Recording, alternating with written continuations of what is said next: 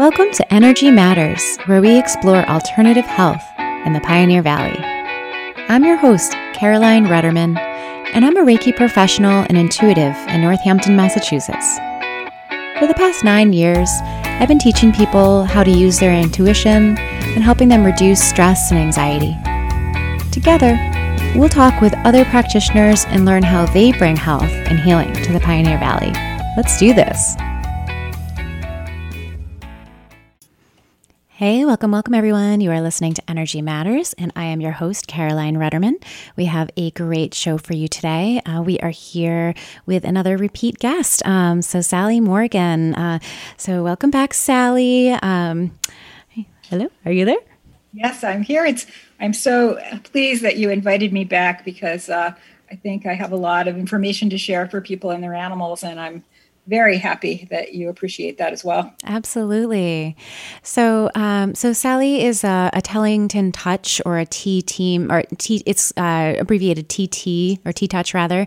Um, and Sally does holistic therapy for pets and people. Um, so, so Sally, go ahead and tell us a little bit about who you are and and what you do. I'm a holistic physical therapist located in the Northampton area, and I work with animals and their people. And I primarily started out working with horses and their people because I'm a nationally recognized dressage rider. And then as Tellington T Touch work evolved in working more with small animals, my practice shifted. And I became a physical therapist as a result of my experience with Tellington T Touch. And so for the last 25 years, I've been doing uh, holistic physical therapy, primarily with companion animals and their people, but I still do work with horses as well. I'm also a Reiki practitioner for people and animals, and I do craniosacral therapy with people and animals. And I developed a course system for um, learning craniosacral therapy with your pets. And I do emotion code work, and I teach yoga. And I'm the author of an Amazon best-selling book called Dances of the Heart: Connecting with Animals. You have an amazing resume. I love it. Thanks. So, um, when you, when you say that you do holistic physical therapy, how, how do you understand the holistic side of that? And how, how is the holistic physical therapy different than uh, regular or more traditional types of physical therapy? Um, holistic work in general goes beyond, you know, just you know something going on with the body. It's a holistic approach, meaning it's the mind, the body, the physical, mental, emotional well being, and the spiritual health of whatever you're working with. So, encompasses all aspects of the being as opposed to just doing 25 exercises to help the knee after an ACL tear. We look at all the things that fed into that injury or trauma and release the trauma when you're doing a holistic work. Um, so, you're really looking at you know emotional wellness as well as physical wellness because so often um, physical injuries are a result of problems going on further removed from the body. You know, as you're probably familiar, so many injuries start in from our outer auric layers and come into our body gradually over time. And those can be a result of emotional trauma, spiritual trauma, um, and just difficulties in one's life. So, with holistic physical therapy, we can really look at um, every aspect of the being and really bring wellness to the whole system of the dog or the horse and the person and even the whole family that the animal lives in. So I I really appreciate some of the the Facebook videos that you've posted about T Touch, uh, the Tellington Touch technique. Um, you have some, you know, like great there was a, a, video that I watched about um, how about fireworks and how pets respond to fireworks. And I know that my my cats run and hide. They're both super super sensitive. One of them in particular, um, and you, you, the video was talking about some of the the shock points and some of the techniques that um, that you can do as a as a human companion to our little furry companions that can support um, the kind of calming them down, dealing with the really loud noises and the and the traumas. Um, this technique seems really, really empowering for people, um, and I, would love to know a little bit more about um, about the why why it helps to um, to be able to kind of support people in in helping their household lives? Well, our best example of how this all started um, back in the 80s when Linda was developing Tellington T Touch work. And in fact, one of her very first demonstrations was held at Hampshire College with Moshe Feldenkrais, who she worked with for a few years.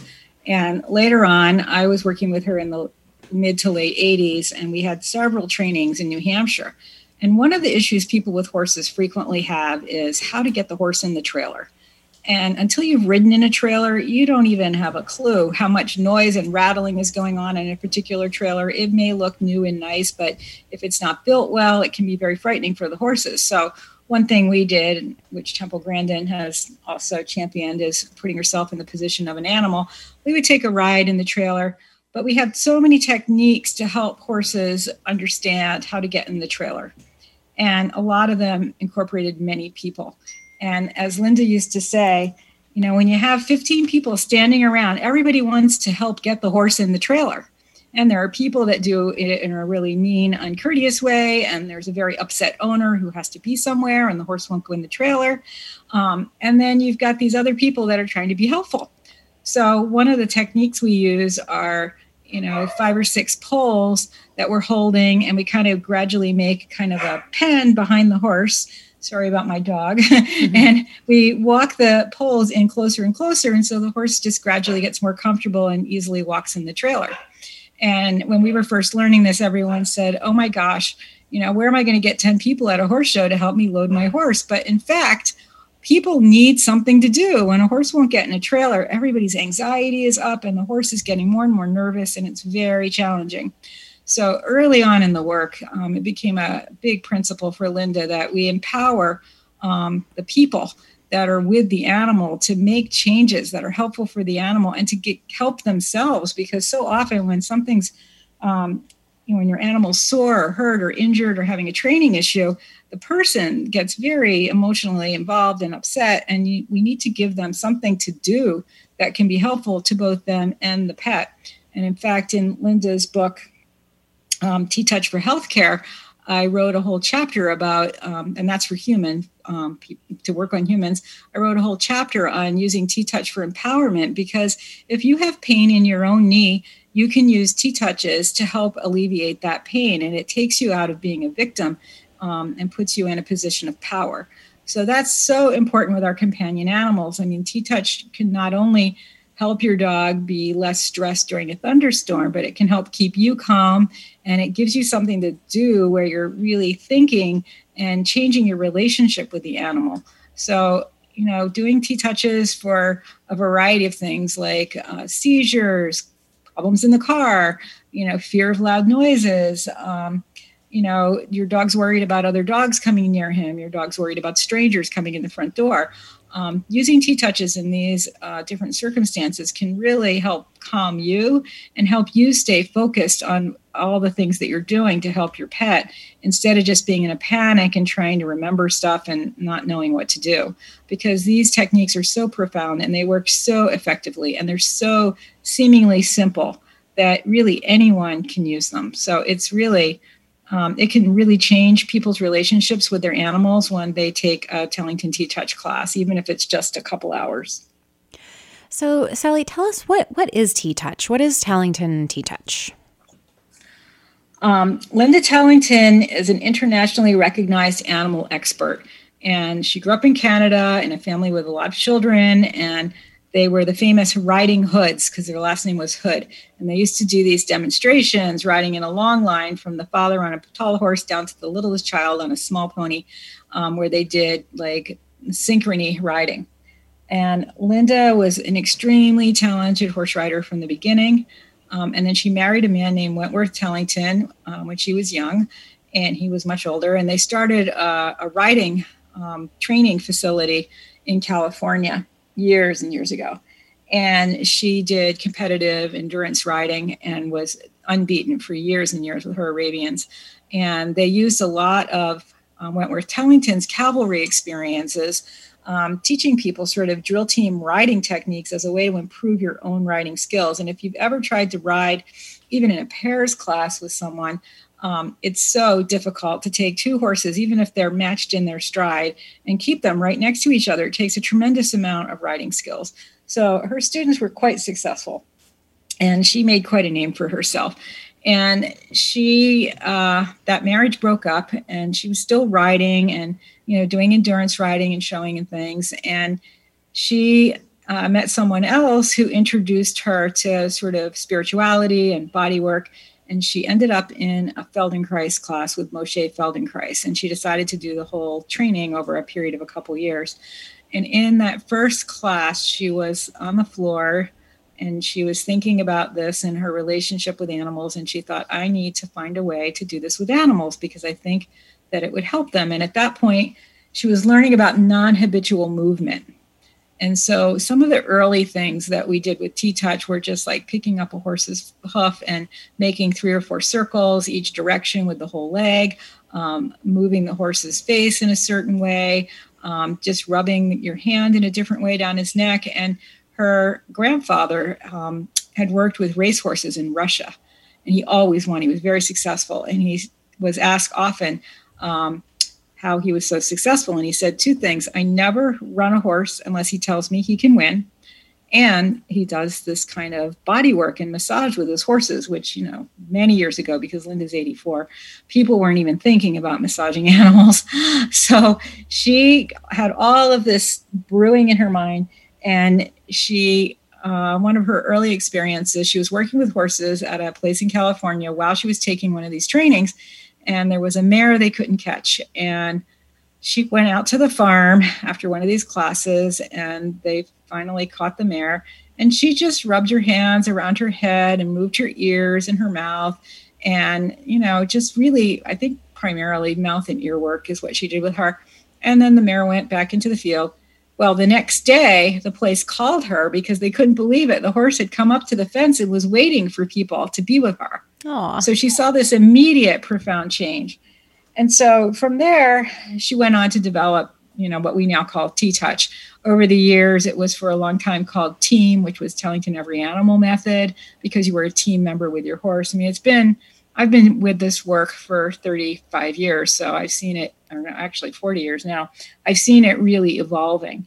So, what it has evolved into is a specialized approach to the care and training of horses and our companion animals. And now also we use T Touch with people, which in my role as a conventional physical therapist, I've been using T Touch for years, particularly with great success for people after a stroke or with a neurologic problem, something like Lyme disease or you know, a brain injury, things like that, because it's really good at um, reintegrating the right and left side of the brain and helping people coordinate how they move. And that translates over to what we do with animals as well. So, T touch is for some people, they just think it's a circular kind of body work, but there's so much more to it than that. Um, and we have basically four aspects of T touch we have body work, we have what we call the playground for higher learning, which is a kind of an obstacle looking course to a beginner. Uh, we have different equipment we use. And then the fourth, and probably as you can appreciate as a Reiki person, um, intention is part of what we use with our work. And intention is, you know, remember your potential for perfection. And that way it's we're not imposing, you know, an expectation when we say remember the potential for perfection. So that applies, you know, no matter how hopeless something is seeming. Um, from a person's perspective, maybe not from the animals, you are just reminding them of their potential for ideal function. And that is a huge shift. And that is a big aspect of all that we do with T Touch. Sally, can you tell us a little bit about what uh, a session looks like? What is what when somebody walks in, or maybe you go to the the person's home, or they come to you? Um, can you what is, what does this all look like? Uh, it's hard to say it precisely because I see so many different types of animals for so many different reasons. Um, I have many animals that come, like let's say a very antique kitty in his little box, and his person will come, and the kitty may just lay in his box the whole time he's here. Um, as I work with him, and he purrs and he sleeps, and he might get up and have a little walkabout, and then goes back in the box and purrs and sleeps while I'm working with him. Um, and I do see a fair number of animals that are quite senior or that are possibly crossing the rainbow bridge. Um, I also see a fair number of animals with behavior issues or training problems. So, one common one I see is dogs that have um, reactivity to other dogs. And so often there's something going on in that dog's body or a prior injury where he's super protective of his own body. And then he's been tumbled on the doggy playground or, you know, by some something else in his life, a human, or even just like falling in the car. So now he has some pain in his body, and that makes them super protective around other dogs. There's usually one of the things that comes from A Course in Miracles is that, you know, fear um, or that anger comes from fear and is a cry for help. And so when we see a dog like this, who's seemingly really angry and barking at other dogs and jumping at his leash, it's usually because they're really afraid. So then, in that case, a session might include some body work with the animal some explanation to the person, and then we go out in the yard or my kitchen, depending on the weather, and we'll work over some of the aspects of the playground for higher learning, the obstacle course that we use with T Touch, um, to help the dog feel comfortable in his body and really get a sense of balance. Animals that are not in physical balance are also not in emotional balance. So we try to get them in physical balance so that then they can make choices instead of reacting. So, one of the primary things we'll use is a Tellington T Touch Labyrinth, which has like a 90 degree, 90 degree turn at the end. It's like two interlocking capital letter F's. And we go very slowly around those turns where the two capital F's meet. And that can teach us a lot about the dog. Um, for instance, with horses that have problems with their stifles, you know, they won't be able to make that turn. They'll stick one leg in the ground behind and just pivot on that leg. And what we'd like to see is them marching around the turn, lifting one, two, three, four, each leg in turn. And with dogs, they often will just walk out or they'll start to do one of the coping things that we see, like fooling around or fidgeting, or, um, you know, they might get into a fight flight response, which is what we see with dogs that are not uh, good with other dogs. So we'll do body work while they're in the labyrinth. We'll work them over some of the equipment, and then I might bring in a stuffed animal. We do a lot of work with lifelike looking stuffed animals, and just bring that animal. Like when I was in the yard with a dog a couple of weeks ago, I had my stuffed dog probably 200 feet from the dog in the labyrinth, and he was an adopted dog, and the person didn't know him very well, and she wasn't sure how he was with other dogs. Well, he became absolutely terrified just seeing a stuffed dog standing on the lawn 200 feet away from him. So that gave us a lot of information about what's going on with that dog and how we need to build his confidence.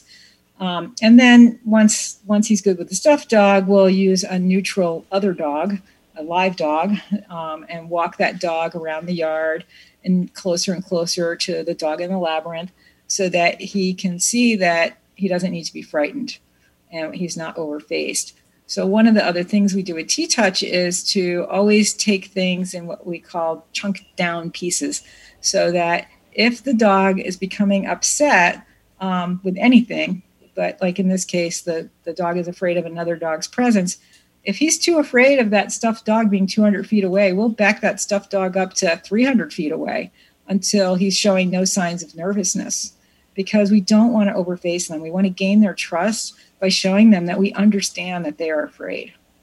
Um, and that's a very different way of working with animals. I mean, a lot of people do things like habituation, but that's very different than really respecting them and watching what they do.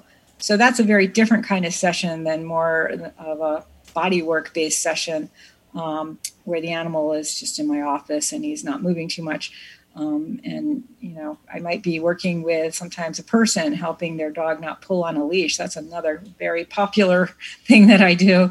And really with the t-touch harness and the equipment we use for that a dog can stop pulling on the leash forever in one session um, and a lot of that is education to the person because the dog and the person have been pulling on each other for some time by the time i meet them and helping the person stop pulling on the leash and have it just be a little bit limp so that the dog can find his own balance can be a big learning moment for the person. So, in that case, the person's going to be going through the labyrinth with me and learning how to relax their hands on the leash so that the dog has the opportunity to stand in his own space.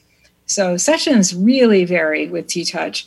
Um, and a lot of times I will be doing T Touch on the person so that they can understand what their dog is feeling. Um, with the leash pulling dogs, so often the person's shoulder is just so sore from pulling on the dog that they can't really relax it. So they might get a little more body work on themselves before we start to put them back in the combination with their dog. Yeah, it sounds like you you know it, it sounds like a lot of the um, the sovereignty of the the animal is being respected with that. Um, you know, I think even how you kind of mentioned, oh, like you know, watching this per- this animal go through. Um, you know adjustments so that they can choose to make a choice that's different than instead of just reacting you know it's kind of like allowing allowing the animal to like adjust and then make a different choice. And i think people forget that. It's like animals are in a lot of ways just like we are. We're we're animals you know and we make choices all the time. And just because that animals don't think and act the way that we do that you know like they they shouldn't be judged the way that our animal nature works versus the way that their animal nature works. So it, it sounds like you are really trying to get to uh, understand how how their sovereignty and how their their their animal nature is uh, respected. Yeah we really everyone with a pet no matter it's a cat a rabbit a dog a horse you want a harmonious relationship with that animal. You want a close connection with that animal and so much of traditional training for dogs and horses has been breaking down that relationship, which has left so many pet lovers frustrated, you know, and, and, and just not knowing what to do when they've got a dog with a behavior issue. And, you know, more and more people are getting dogs from shelters, and some of these dogs have had really bad experiences in their past and not really good handling. And a person who's just had dogs for their whole life and not really had any challenges can be really concerned with a dog that has issues that they are not familiar with. And you know t-touch is so supportive for the person um, to to you know embrace them for their their challenges that they're coping with with their pet and help them understand the pet. Um, you know because when somebody's got a dog who's let's say not very good with other people you know it really takes some of the social aspects of pet caring out of your whole relationships with other pet lovers. And so it can be really difficult for that person emotionally. And with T Touch, you know, you can really find some ways that your dog can be with other people and dogs in a way that's not overfacing them and that's safe for you and them. And that's, you know, very, very um, empowering and rewarding for the person um, who has an animal who has some problems. Um, and it's a huge aspect of T Touch that we really view the animals as equals and really as our teachers. And whenever we have a class in particular, I've had um, 60 classes with Linda over my lifetime with her. And she always emphasizes that the animals are our teachers and that we are here to learn from them. And that the people that bring the animals to the classes are also our teachers because we're learning, you know, about their experience and their frustrations or what went well for them. And we really help people see their animal in a new light. You know, in the early days, people would come to a class like I did with my horse, and I, I'm thinking I'm going to have to explain my horse and say all the things that he's done right and all the problems I've had with him. We don't do that anymore. You know, we look at the dog, we look at the person, and we see what, you know, his habit in the past has been to pull on the leash. And then we reframe everything because until the person can see that their dog is not a leash puller anymore, it's really hard for the dog to change.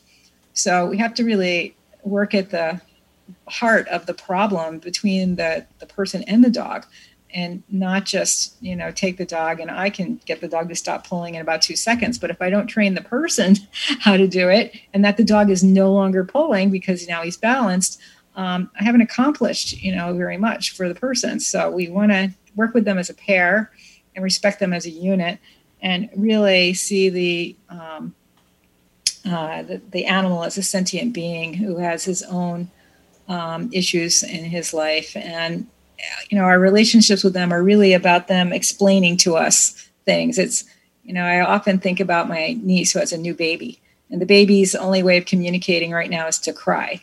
So she's crying when she's hungry, tired, wants to be held, wants to be put down, needs her diaper trained. And now my niece is gradually learning what each of those things mean. And it's no different than how we are with our pets.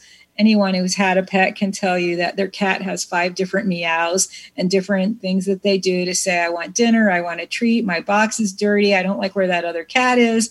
And so much of companion animal life is helping people understand the language of their animals and that's what t-touch is so valuable for. Absolutely. My cat has a um, an alarm clock purr uh, because uh, my cat is helps me wake up usually around like 7 anywhere between 7.15 and 7.45 and he comes right over and he does not stop purring until i get up and it's a very specific purr but oh, yeah, it's so nice to wake to a gentle purr instead of a loud, loud meow with the food dish being thrown around the kitchen. oh yeah. Well, sometimes he's changed his strategy where he just goes and meows really loudly at the door, so I actually have to like get out of bed. So he he switches up his strategy for that. But yeah, it's it. He has his own way of communicating, and it's very much specific to like that time frame to helping me get out of bed. And I ask him, I tell him, "Can I sleep in tomorrow morning?"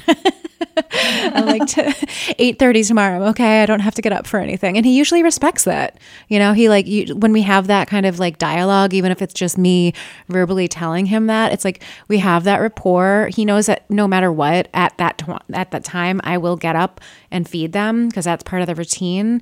Um, but if I go back to bed, you know, he'll he'll kind of acknowledge in his own way that that's also time. So yeah, well, there's one of the things we do with T Touch, like you with your cat, is make sure that we always talk to animals in a full sentence and that we always say please and thank you. And that makes such a big difference. When I say to my dog, could you please come over this way and stand next to me and sit quietly? They nearly always will do it. And Linda says part of it, she believes, is because we're making a clear picture in our mind of what we want them to do. And if you have a barking dog and you just keep yelling, you know, shut up, dogs don't understand that. And so commonly now we hear that no bark, no bark. Dogs don't know what that means. we, it, but if you say to them, I'd like you to be quiet now, please. Thank you for letting me know the mail is here. You get a whole different response from your dog. And, and that goes for every animal. And, and we always say thank you to them. I mean, why wouldn't we?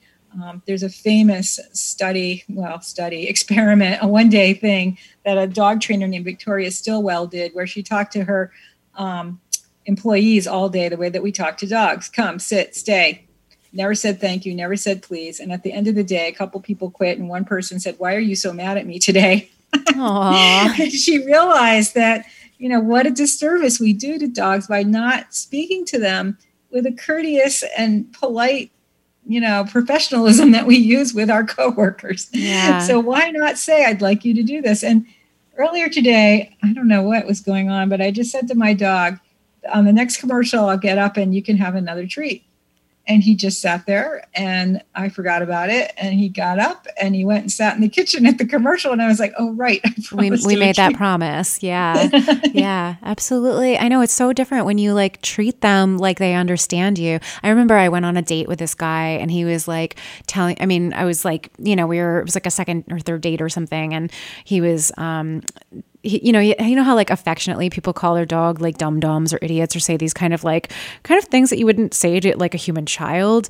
And he was like, "Oh, he doesn't understand what I mean." And I was like, "But what if he does?" Like in my mind, I was like, "I'm never going to go on another date with this person," you know, just because Absolutely of the way that he do understand. He and, totally and didn't we, even respect his. I mean, I know he respected his dog, but like there was sort of just like such a lack of communication in in the way that he described yeah. The whole way that people are in the world with animals. I mean they just don't know. I mean so much of it is lack of information. And they keep telling people thank god that people who have a master's degree in sociology or a phd in human psychology are now studying animals. And that you know like one of the most important things we've learned about dogs lately is um, Chaser the Border Collie, who knows over 2,000 words, that was taught to her by her father, a retired psychology professor at a small college in the Southeast.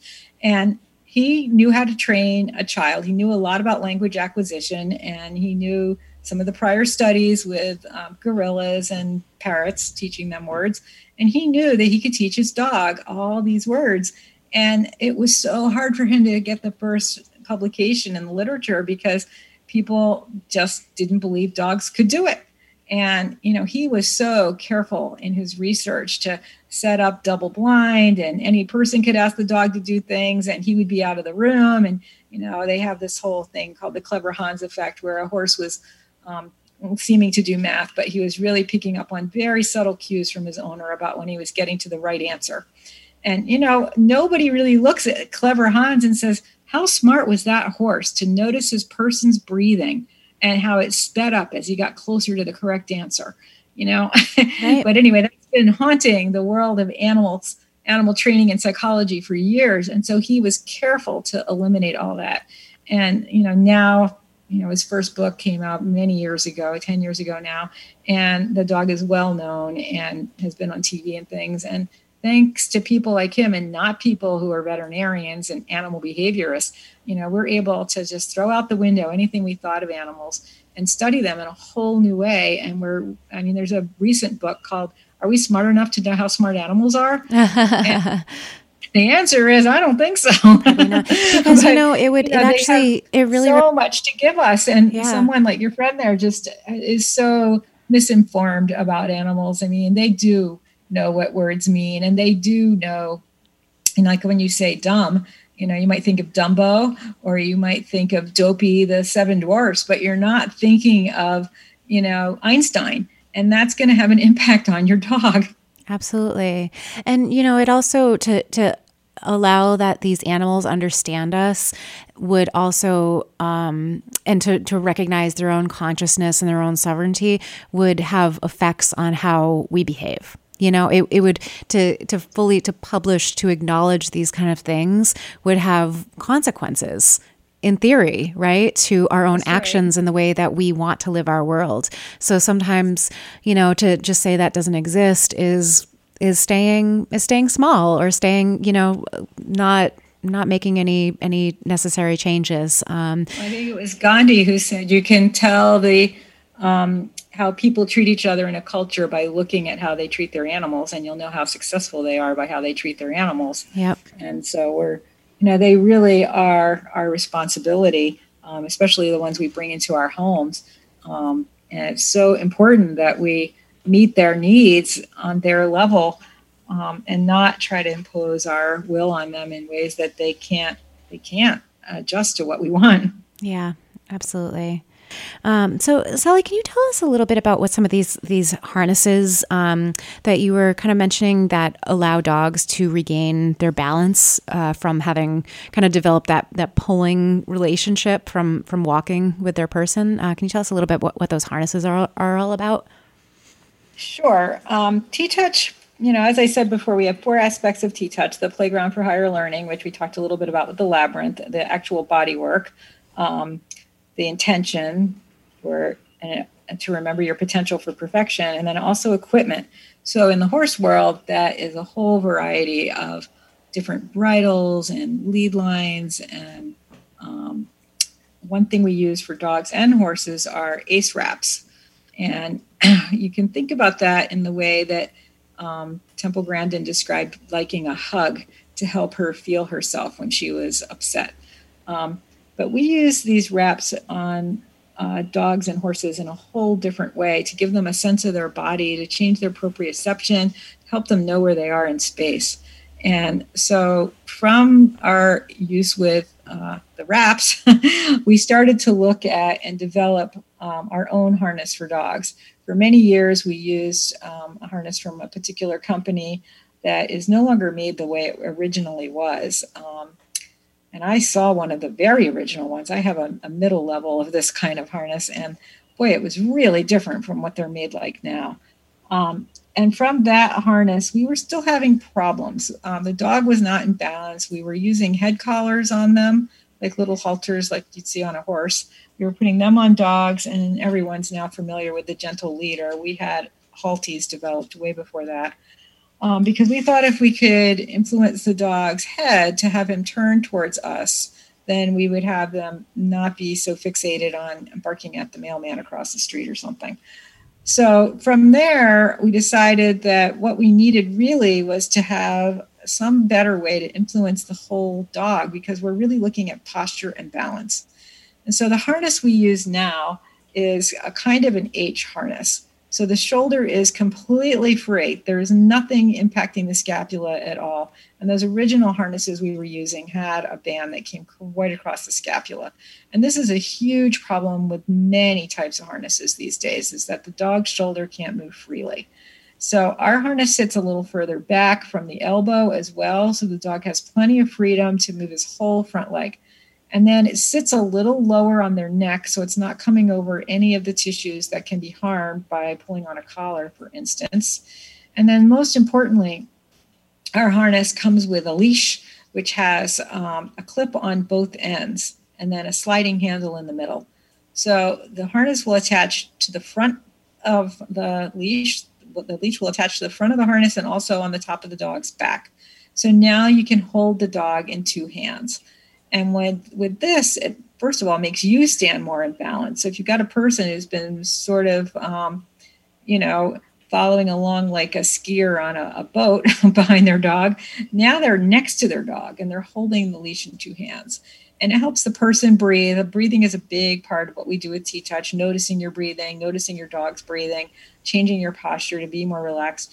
So now you've got the dog in these two hands, and as soon as the dog pulls, you have a way to rebalance them. We just give them a signal, depending on the situation, on, on the back of the harness usually, and then follow up with the front of the harness to bring the dog into balance and ask him to wait. And it's just remarkable how effective um, these harnesses are for helping dogs that pull. I mean, there was a dog I worked with recently. Well, recently, I think it's been two years now. She was a terrible puller, and they were using a popular type of harness that the vet and the so called trainer had recommended. And the dog was young and bouncy and exuberant and needed lots of walks, but it was terrible. She just was impossible to walk. And if she was getting to the point where she would go in her crate with her butt facing out and wouldn't even let them put the harness on her because she did not want to go with them because it was just such an ordeal for everybody. So she didn't even think I'd be able to get this new harness on the dog. I met the person in a parking lot somewhere, um, sat in the back seat, the door open for about 10 seconds, had our harness on the dog in just seconds because it undoes everywhere. You can take the neck off and all the way around the middle, everything's adjustable. And had it on the dog in just a second um, adjusted it to her size also very quickly. It didn't take much and brought her out and walked her around and she never tried to pull. I mean, she just stayed right next to me. So even just the proximity of walking next to your dog instead of having them trot in front of you makes such a difference in their balance. And our harnesses really help achieve that. Um, but they also give the dog real freedom of movement. So the harnesses are really important. And just a little side note from our work with wraps, somebody was watching how we work with wraps, and um, I think other people have stolen this idea from us. But that's how the guy that developed the Thunder shirt developed the Thunder shirt from watching what we did with wraps. And so the Thunder shirt is really derived from T Touch wraps.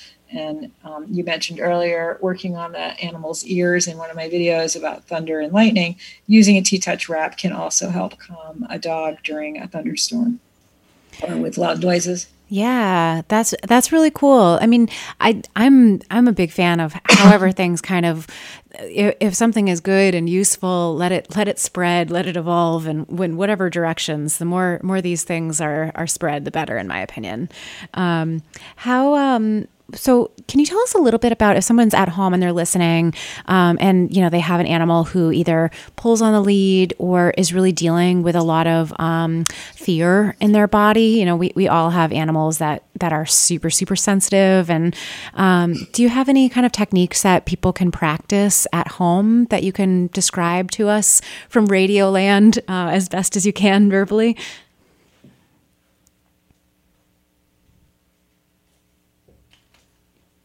um, if you're not driving. Put one hand over your heart and then put the other hand on top of that hand. And this is how you do a lot of the circular T touches. So you're going to imagine a, the face of a clock under your hands with the six towards the floor. And you're going to push the skin through your shirt with your two hands all the way around the face of that clock from the six all the way around to the 12, back around to the three, back to the six and then that little quarter of a circle back up to the nine after you've passed the six. And then you release. And you do that taking a breath in as you're going up and around that clock face and you're really imagining the numbers on the clock as you go because that engages your right brain. And come back up to that nine.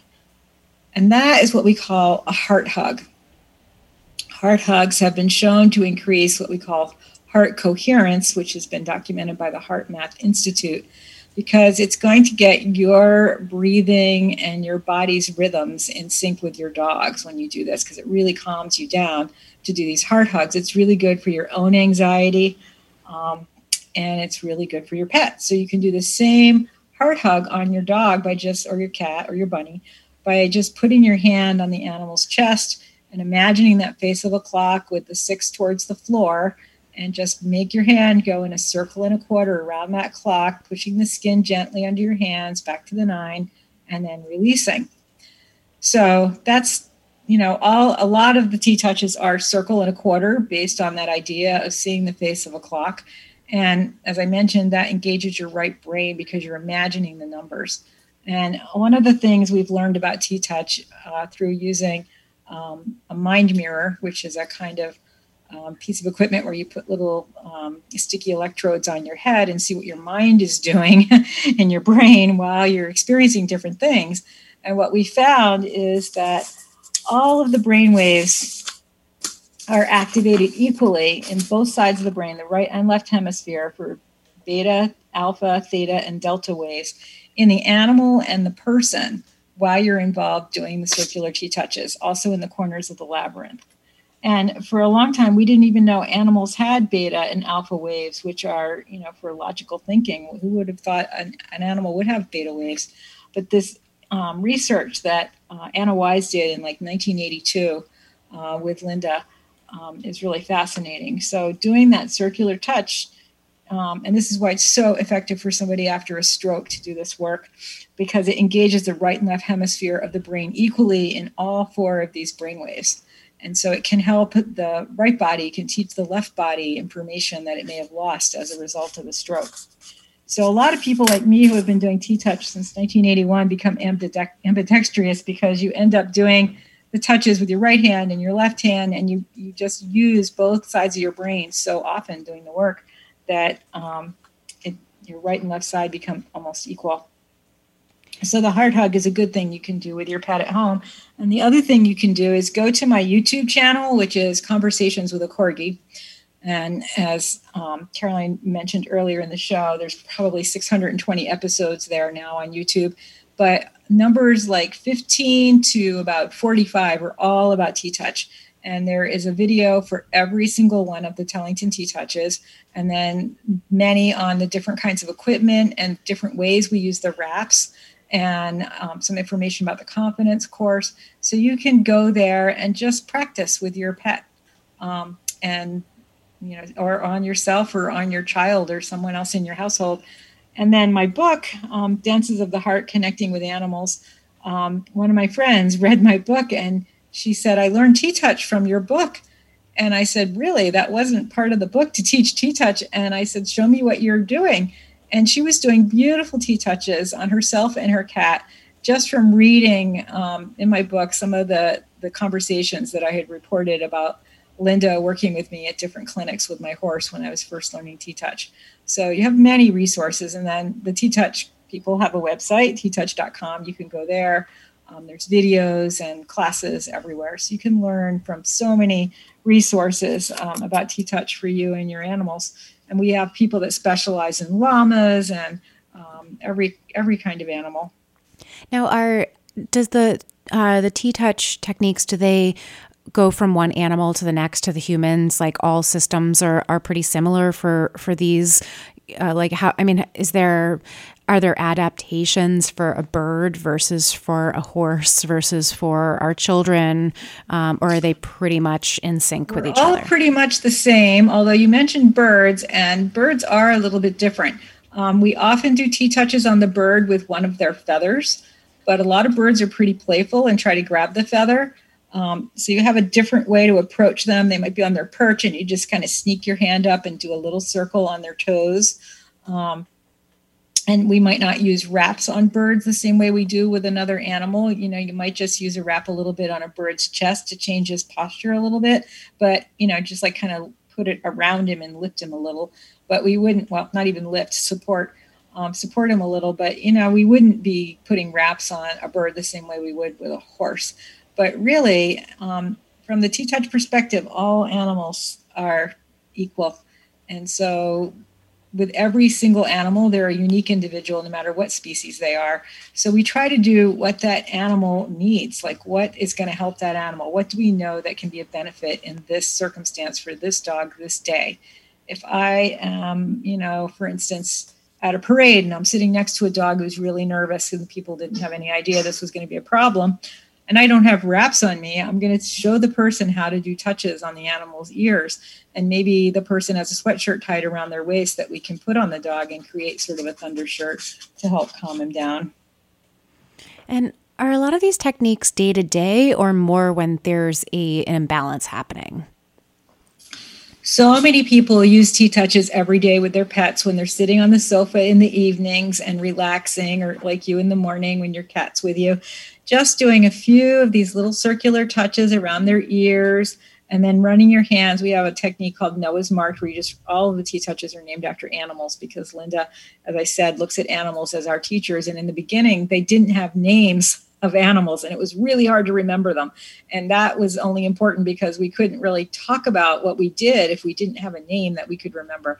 So Noah's March is one of the touches, and that's where you just run your hands slightly over the body down to each of the feet and the tail um, and the ears and connect the animal to the earth. So even if you only do three T touches, three little circles like the heart hug on them, like I just explained, around their ears, and run your hands over their body, they get the benefit of that information from that one little circle um, throughout their body. So a lot of people just spend five minutes a day working on their animal. A lot of the people learning T touch will say, All right, today I'm going to do just clouded leopard with my pet. And I'm going to do it on my dog and my cat and just see what happens. And then tomorrow they might watch my next video on lying leopard and they'll try that with their animal or on their child and see what happens. So, you know, these T touch, it works on the nervous system. It's very much like craniosacral in that way and very different from massage. And it's a very light kind of touch generally. Um, and it's it makes a big change in the nervous system because it's not invasive. It doesn't engage the body's defense mechanisms in any way. And it really, to do it well, you're really thinking while you're doing it. So it really calms you as well and creates that connection between you and the animal. And we frequently talk about that idea of heart coherence, where you and the animal are really in synchrony with each other. Um, and T Touch really promotes that, both from our philosophy of animals being sentient beings and unique individuals and you know deserving our respect and seeing you know looking at them to see what they're teaching us but also from just the work that we do with them that's great. Do you, um, Sally? Do you have any any events coming up, or uh, virtual or otherwise? Like, what's what's going on in in life for you guys? Um, I'm developing an online craniosacral class for animals, and I've already done the first section of that. If people are interested, they can still join, um, and I can send them that class. Um, and we're going to do the next round in a couple of weeks at some point. Um, when I've got, you know, probably 15 people in the group at this point. So I'm just kind of figuring out how far we'll go because I won't have an animal with them to do live. So I just have to adjust some things for that. Um, but so there's that going on. And um, if people join the T Touch community, which is an online Facebook group, um, I've done three videos for them about the central nervous system and its anatomy and how um, T Touch affects the spinal cord and the brain. Um, and I am hoping to do a podcast that will be my book in an audio form um, at some point soon. Great. And uh, we just have a, a, few moments left of the show, but do you have any any last words of wisdom that you would like to throw out into the universe? I think the most important thing that I can urge people to do is to listen to their animals. Animals are trying so hard to speak to us, and we hear some of their voices, but not all of them. And you know, for a long time, people were talking about being a horse whisperer or whatever. But what we really need to be is animal listeners. And, you know, animals are not that different from us. You know, wild animals are animals in our households, even other humans. Um, you just have to really listen with your whole mind, body, and spirit, and you'll see so much richness in the creatures that share the planet with us. Um, and there's, like I said, lots more information about these things on YouTube, on my conversations with a corgi, and my website, sallymorganpt.com. Um, there's lots of information there, many articles, including my TED Talk, which is about connecting with animals. Um, and then my Facebook page is Sally Morgan PTCST, which is physical therapist, craniosacral therapist. And that's where I do Facebook Live several times a week um, that eventually go to conversations with a corgi on YouTube. Amazing. People can ask questions there. Great. So we're just running out of time. Um, so thank you so much, Sally. Um, and uh, if anyone wants to listen to this uh, interview or any other past interviews, you can always go to reikinorthampton.com backslash radio archives and catch the replay. Um, so thank you, uh, Sally. You can stay on the line. Have a great weekend, everybody. And we are going to close out. Actually, we're probably just going to switch right over. Um, so have a great weekend, everyone, and be well. Thank you very much, Caroline.